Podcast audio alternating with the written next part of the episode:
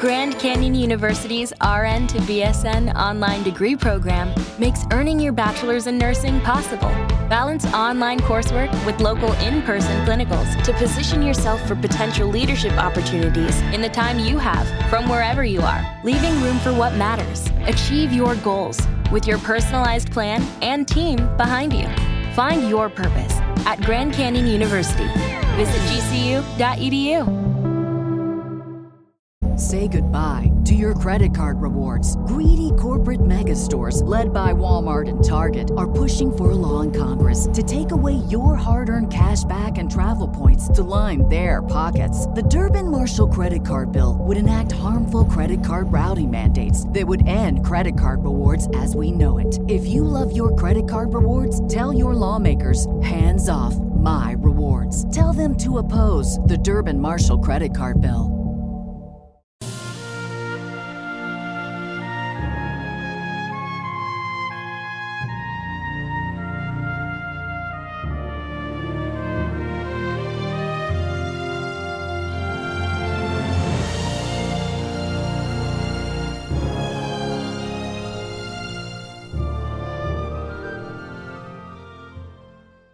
Welcome back, everyone, to 1001 Stories for the Road and the final chapter, Chapter 9 of The Great Gatsby by F. Scott Fitzgerald. And now, our story. After two years, I remember the rest of that day, and that night, and the next day, only as an endless drill of police and photographers and newspaper men in and out of Gatsby's front door. A rope stretched across the main gate, and a policeman by it kept out the curious but little boys soon discovered that they could enter through my yard, and there were always a few of them clustered open mouthed about the pool. Someone with a positive manner, perhaps a detective, used the expression madman as he bent over Wilson's body that afternoon, and the adventitious authority of his voice set the key for the newspaper reports the next morning. Most of those reports were a nightmare, grotesque, circumstantial, eager, and untrue. When Michaelis's testimony at the inquest brought to light Wilson's suspicions of his wife, I thought the whole tale would shortly be served up in racy pasquinade.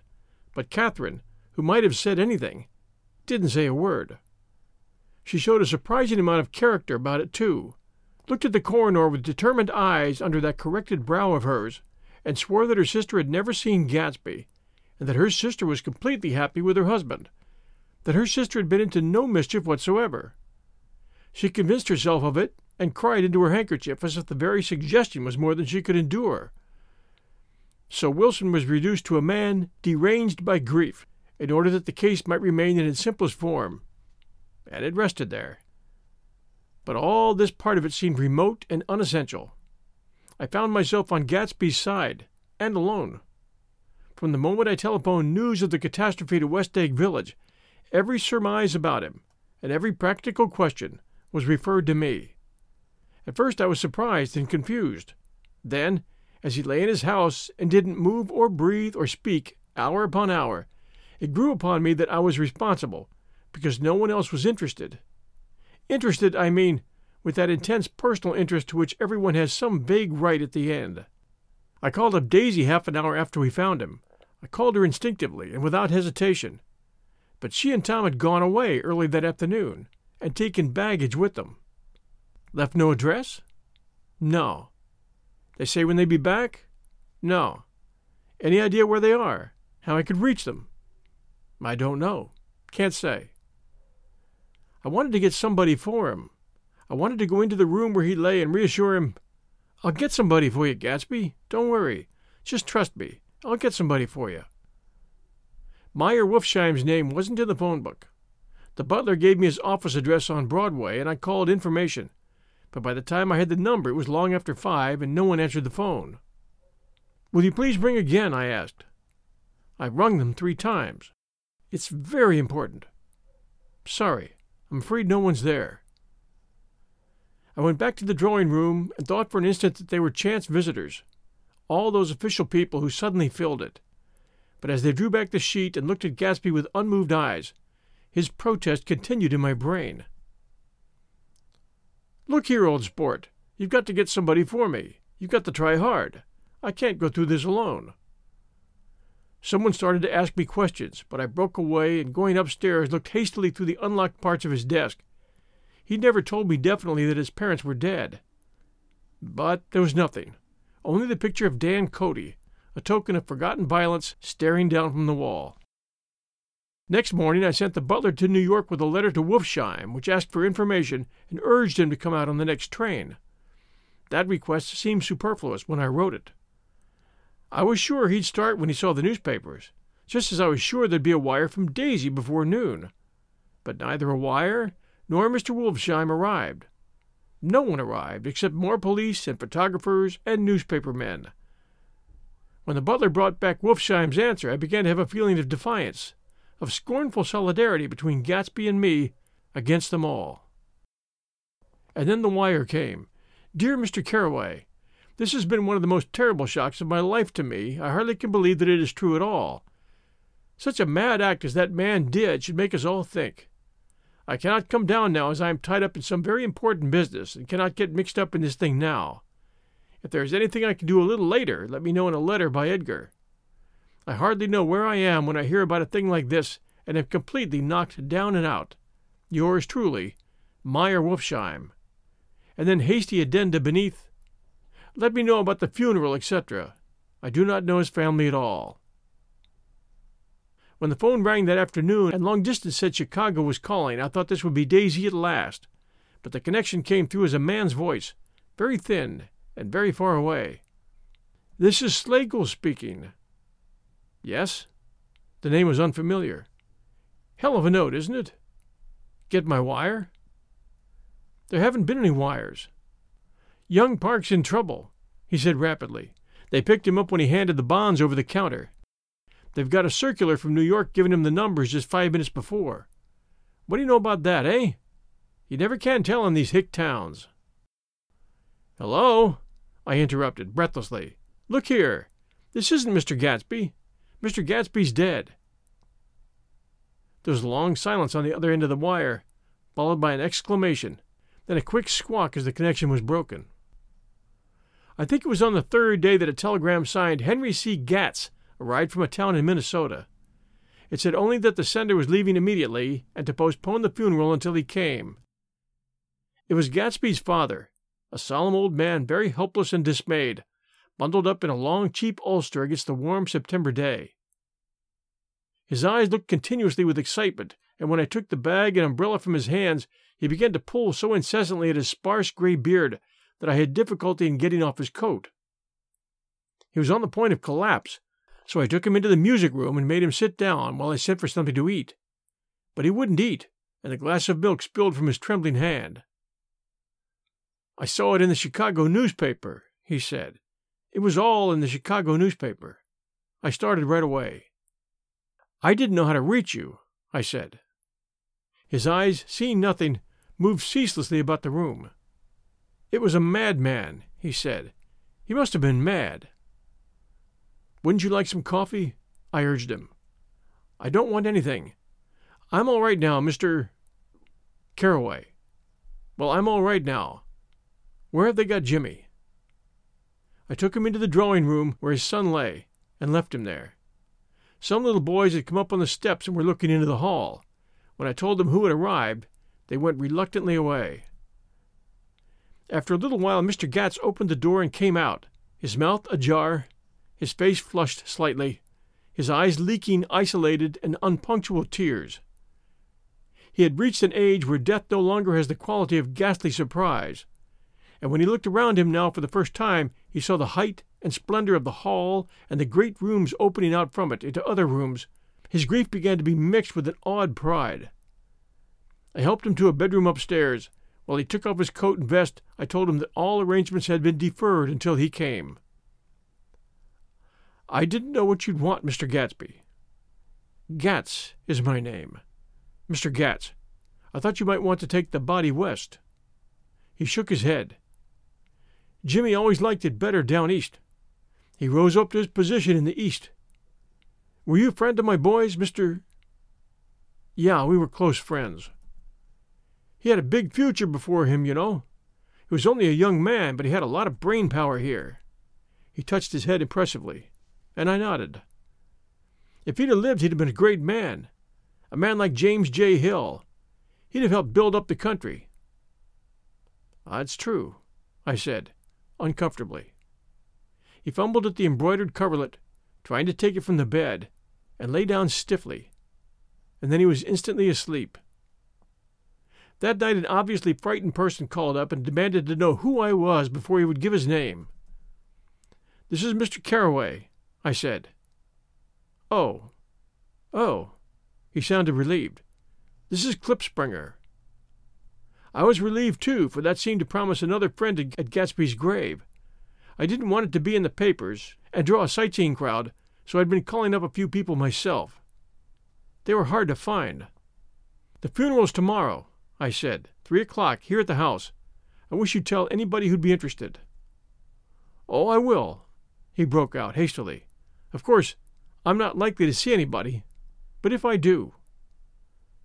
His tone made me suspicious. Of course, you'll be there yourself.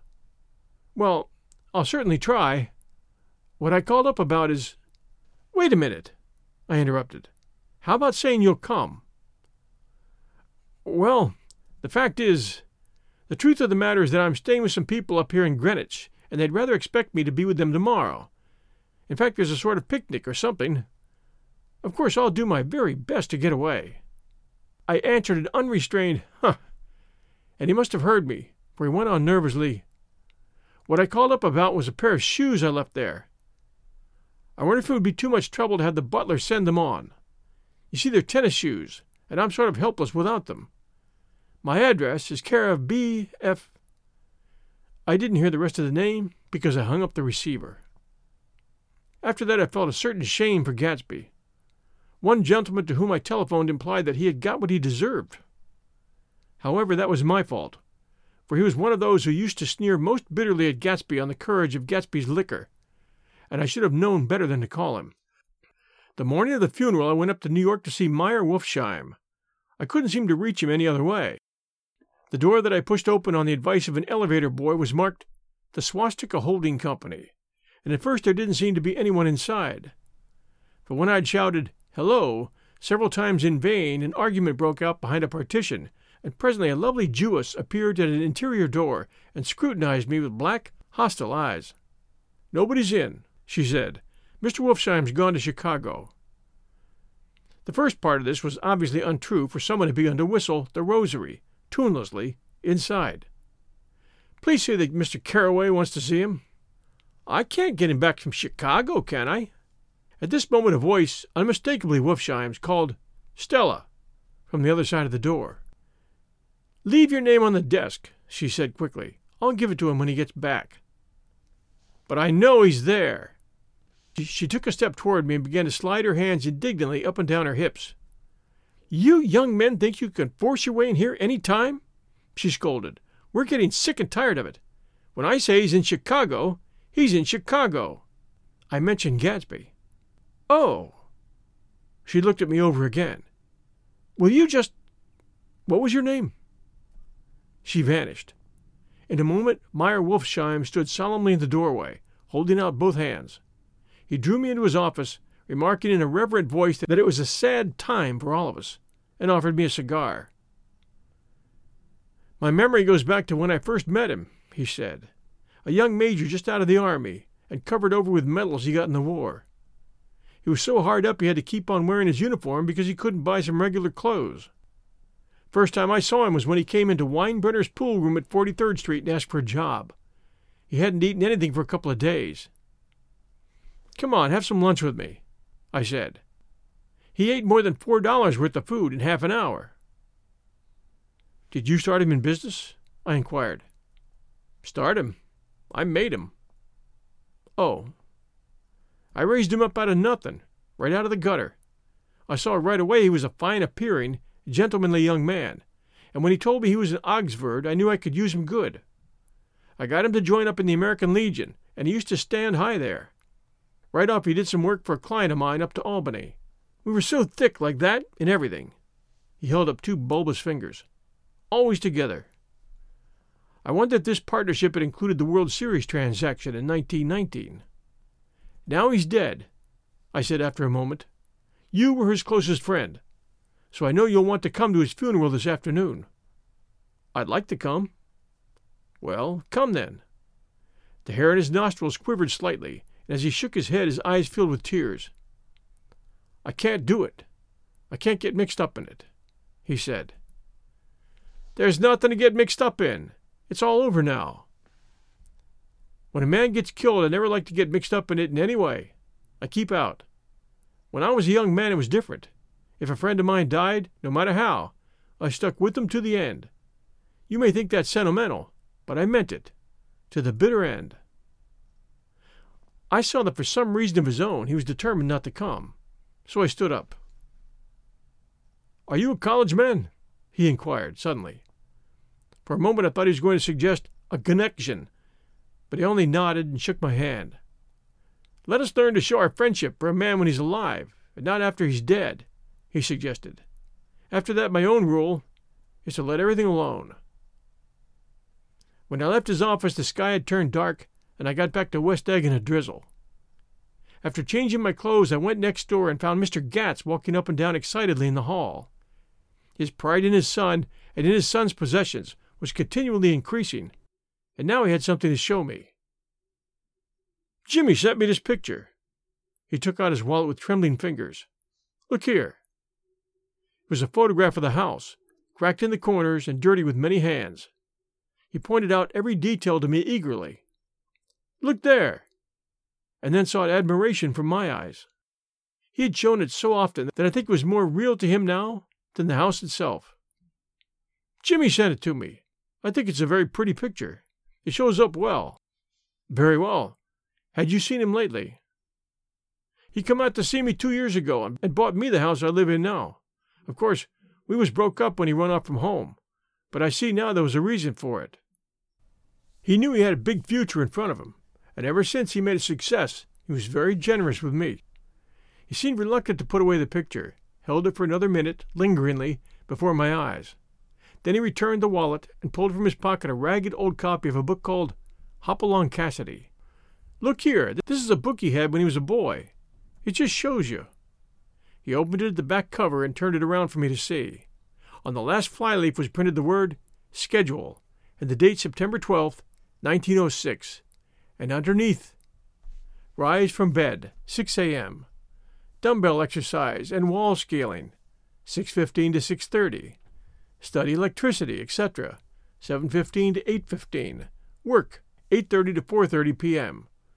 Baseball and sports 4:30 to 5 p.m. Practice elocution, poise and how to attain it 5 to 6 p.m. Study needed inventions 7 to 9 p.m.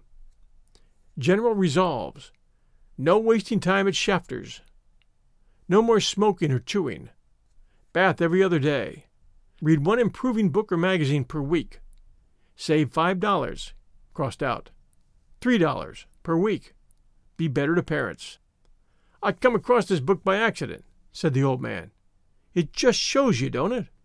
Yeah, it just shows you. Jimmy was bound to get ahead. He always had some resolve, like this or something. Do you notice what he's got about improving his mind? He was always great for that. He told me I ate like a hog once, and I beat him for it. He was reluctant to close the book, reading each item aloud and then looking eagerly at me. I think he rather expected me to copy down the list for my own use.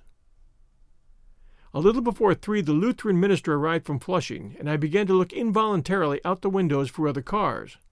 So did Gatsby's father.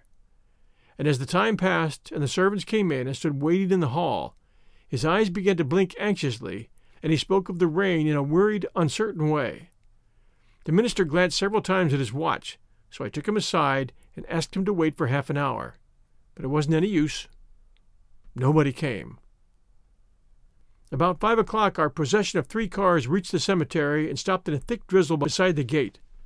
First, a motor hearse, horribly black and wet, then Mr. Gatz and the minister and I in the limousine, and a little later, four or five servants and the postman from West Egg in Gatsby station wagon all wet to the skin. As we started through the gate into the cemetery, I heard a car stop and then the sound of someone splashing after us over the soggy ground.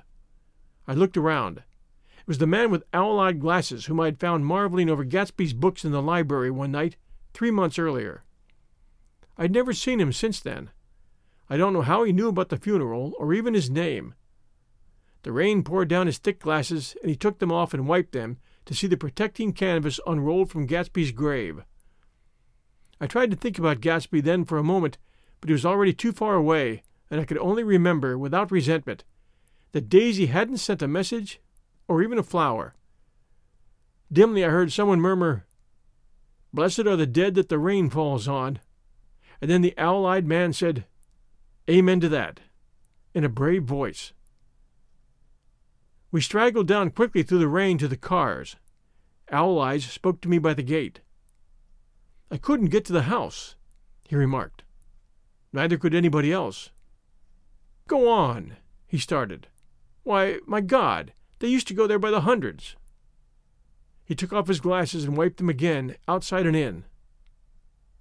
The poor son of a bitch, he said. We'll return to our story right after these sponsor messages.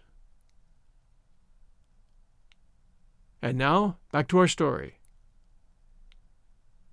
One of my most vivid memories is of coming back west from prep school and later from college at Christmas time. Those who went further than Chicago would gather in the old, dim Union Station at six o'clock of a December evening with a few Chicago friends already caught up into their own holiday gaieties to bid them a hasty goodbye. I remember the fur coats of the girls returning from Miss This or That's, and the chatter of frozen breath, and the hands waving overhead as we caught sight of the old acquaintances and the matchings of invitations. Are you going to the Ordways, the Herseys, the Schultzes, and the long green tickets clasped tight in our gloved hands? And last, the murky yellow cars of the Chicago, Milwaukee, and St. Paul Railroad looking cheerful as Christmas itself on the tracks beside the gate. When we pulled out into the winter night and the real snow, our snow, began to stretch out beside us and twinkle against the windows, and the dim lights of small Wisconsin stations moved by, a sharp, wild brace came suddenly into the air. We drew in deep breaths of it as we walked back from dinner through the cold vestibules, unutterably aware of our identity with this country for one strange hour before we melted indistinguishably into it again. That's my Middle West not the wheat or the prairies or the lost Swede towns, but the thrilling, returning trains of my youth, and the street lamps and sleigh bells in the frosty dark, and the shadows of holly wreaths thrown by lighted windows on the snow. I am part of that. A little solemn with the feel of those long winters, a little complacent from growing up in the Carraway House in a city where dwellings are still called through decades by a family's name. I see now that this has been a story of the West, after all, Tom and Gatsby, Daisy and Jordan and I were all Westerners, and perhaps we possessed some deficiency in common which made us subtly un- unadaptable to Eastern life. Even when the East excited me most, even when I was most keenly aware of its superiority to the bored, sprawling, swollen towns beyond the Ohio, with their interminable inquisitions which spared only the children and the very old, even then it had always for me a quality of distortion West Egg especially still figures in my more fantastic dreams. I see it as a night scene by El Greco. A hundred houses, at once conventional and grotesque, crouching under a sullen, overhanging sky and a lustreless moon. In the foreground, four solemn men in dress suits are walking along a sidewalk with a stretcher on which lies a drunken woman in a white evening dress. Her hand, which dangles over the side, sparkles cold with jewels. Gravely, the men turn in at a house, the wrong house, but no one knows the woman's name, and no one cares. After Gatsby's death, the East was haunted for me like that, distorted beyond my eyes' power of correction. So when the blue smoke of brittle leaves was in the air and the wind blew the wet laundry stiff on the line, I decided to come back home. There was one thing to be done before I left an awkward, unpleasant thing that perhaps had better have been left alone. But I wanted to leave things in order, and not just trust an obliging and indifferent sea to sweep my refuse away.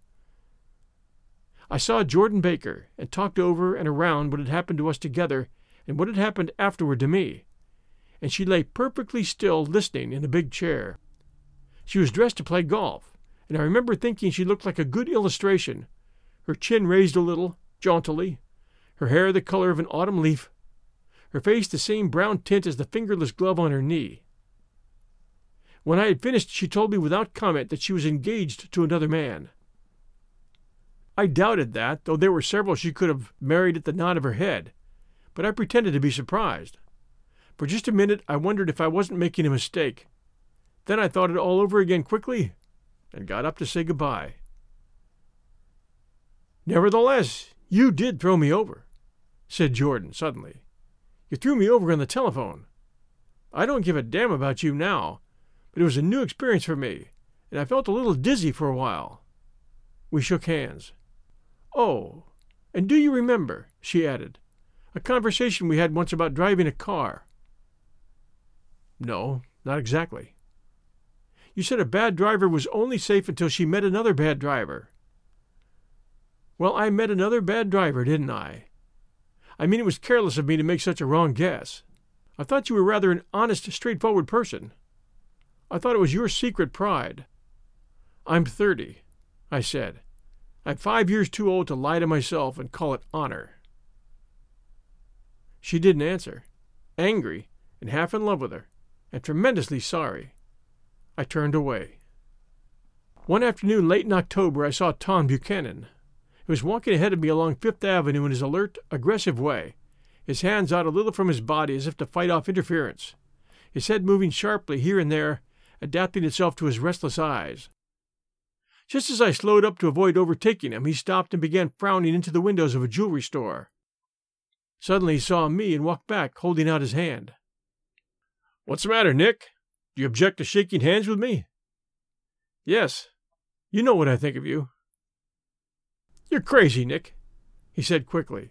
Crazy as hell. I don't know what's the matter with you. Tom? I inquired. What did you say to Wilson that afternoon? He stared at me without a word, and I knew I'd guessed right about those missing hours. I started to turn away, but he took a step after me and grabbed my arm. I told him the truth, he said. He came to the door while we were getting ready to leave, and when I sent down word that we weren't in, he tried to force his way upstairs. He was crazy enough to kill me if I hadn't told him who owned the car. His hand was on a revolver in his pocket every minute he was in the house. He broke off defiantly. What if I did tell him? That fellow had it coming to him. He threw dust into your eyes just like he did in Daisy's. But he was a tough one. He ran over Myrtle like he'd run over a dog and never even stopped his car. There was nothing I could say except the one unutterable fact that none of it was true. Yeah, and if you didn't, and if you didn't think I didn't have my share of suffering, look here. When I went to give up that flat and saw that damn box of dog biscuits sitting there on the sideboard, I sat down and cried like a baby. My God, it was awful. I couldn't forgive him or like him, but I saw that what he had done was, to him, entirely justified. It was all very careless and confused. They were careless people, Tom and Daisy. They smashed up things and creatures and then retreated back into their money or their vast carelessness or whatever it was that kept them together, and let other people clean up the mess they had made. I shook hands with him. It seemed silly not to, for I felt suddenly as though I were talking to a child. Then he went into a jewelry store to buy a pearl necklace, or perhaps only a pair of cuff buttons, rid of my provincial squeamishness forever. Gatsby's house was still empty when I left. The grass on his lawn had grown as long as mine. One of the taxi drivers in the village never took a fare past the entrance gate without stopping for a minute and pointing inside. Perhaps it was he who drove Daisy and Gatsby over to East Egg the night of the accident, and perhaps he had made a story about it all his own. I didn't want to hear it, and I avoided him when I got off the train. I spent my Saturday nights in New York because those gleaming, dazzling parties of his were with me so vividly that I could still hear the music and the laughter, faint and incessant from his garden and the cars going up and down his drive. One night I did hear a material car there, and saw its light stop at his front steps. But I didn't investigate. Probably it was some final guest who had been away at the ends of the earth and didn't know that the party was over. On the last night, with my trunk packed and my car sold to the grocer, I went over and looked at that huge, incoherent failure of a house once more. On the white steps, an obscene word, scrawled by some boy with a piece of brick, stood out clearly in the moonlight, and I erased it, drawing my shoe raspingly along the stone. Then I wandered down to the beach and sprawled out on the sand. Most of the big shore places were closed now, and there were hardly any lights except the shadowy, moving glow of a ferry boat across the sound. And as the moon rose higher, the inessential houses began to melt away, until gradually I became aware of the old island here that flowered once for Dutch sailors' eyes, a fresh, green breast of the New World. Its vanished trees, the trees that had made way for Gatsby's house, had once pandered in whispers to the last and greatest of all human dreams. For a transitory, enchanted moment, man must have held his breath in the presence of this continent, compelled to an aesthetic contemplation he neither understood nor desired, face to face for the last time in history with something commensurate to his capacity for wonder. And as I sat there brooding on the old, unknown world, I thought of Gatsby's wonder when he first picked out the green light at the end of Daisy's dock. He had come a long way to this blue lawn, and his dream must have seemed so close that he could hardly fail to grasp it. He did not know that it was already behind him, somewhere back in that vast obscurity beyond the city where the dark fields of the Republic rolled on under the night. Gatsby believed in the green light, the orgastic future that year by year recedes before us. It eluded us then, but that's no matter. Tomorrow we will run faster, stretch out our arms farther, and one fine morning, so we beat on, boats against the current, borne back ceaselessly into the past. The end. Well, everyone, I hope you enjoyed The Great Gatsby by F. Scott Fitzgerald. A cynical story in many ways, certainly. A little background on the story of The Great Gatsby.